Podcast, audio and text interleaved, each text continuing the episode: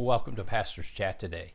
We're looking at Revelation eighteen. We've been talking about the fall of Babylon, the economic, commercial, political Babylon of Antichrist, the last three and a half years of the tribulation, and sometimes right near the end of the tribulation period, this city, this system will be destroyed by God Himself.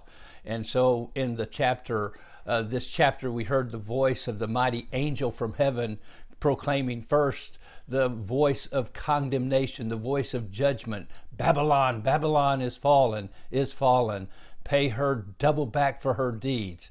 And then we saw the voice of separation, where another voice from heaven came saying, come out of her, my people. And God always calls His people out from the world to live separated, holy lives as peculiar people, citizens of heaven, not citizens of the earth, even as we sojourn and travel through this earth. And now, beginning in verse nine through nineteen, as we read yesterday, you have the voice of lamentation, because when Babylon, the economic, luxury, pleasure-driven system of the world collapses before the very eyes of the world, the whole world laments, as we said yesterday. And that word lament, that word uh, wail, means to cry loudly, a loud lamentation, as opposed to silent weeping.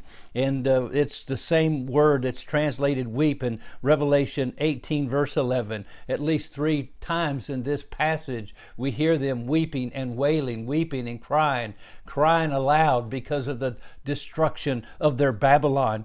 God has brought an end to their life of luxury and wealth. Even their employees are weeping, verses seventeen through eighteen.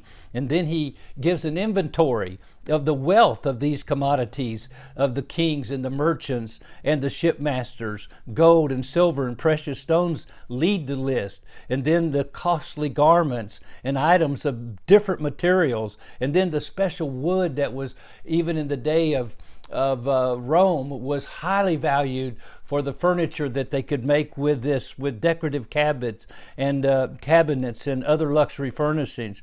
And then the imported spices that were greatly sought in the day of Rome, both for food and personal use as perfumes.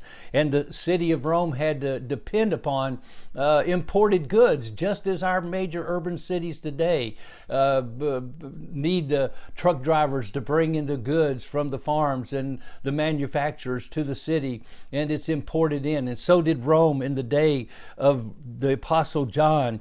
In fact, our great cities would starve if it weren't truck, if it weren't for the trucks and the transportation means that brings this, uh, the goods into our, our cities. And then last on the list, and probably most sad of all, was the slaves and the souls of men.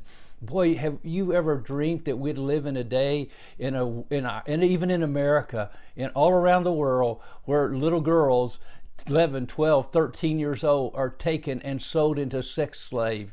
I mean, how sad is that? And the souls of men, people. Now, we're not saying that everyone becomes a slave during that time of the uh, of the tribulation period, but even in the time of Rome, we were told that it was not unusual for ten thousand human beings to be auctioned off, auctioned off in one day. ten thousand in one day would be auctioned off in Rome, as they people would be enslaved and captive in the Roman Empire. The Roman armies would take over countries and people groups and bring these people to Rome and then auction them off as slaves to be used in whatever manner people wanted to use them.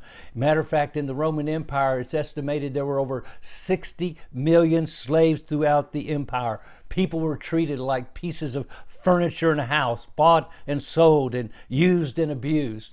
And my friend, that's what it's going to be like after the Antichrist first entices people with their appetites of pleasure and wealth and all that, and then he enslaves him. Oh, remember the Apostle Paul said, don't you know that whom you yield yourselves servants to obey, those servants and those slaves, you become you become slave to those things. And man, my friend, that's exactly what's happening, not only for people today, but it will be magnified in the tribulation period. But this kingdom of Antichrist, his Babylon, if it is the city of Rome where it is seated, will be destroyed, and everyone on the earth will weep and wail. There is great great lamentation. Well, God bless, and as we think about the fact we have Jesus today, and we can look up and know our citizenship is in heaven, and we won't be a part of that weeping and wailing. We'll be a part of what's going to happen in the last part of the chapter. Well, God bless you, and you have a wonderful, wonderful day.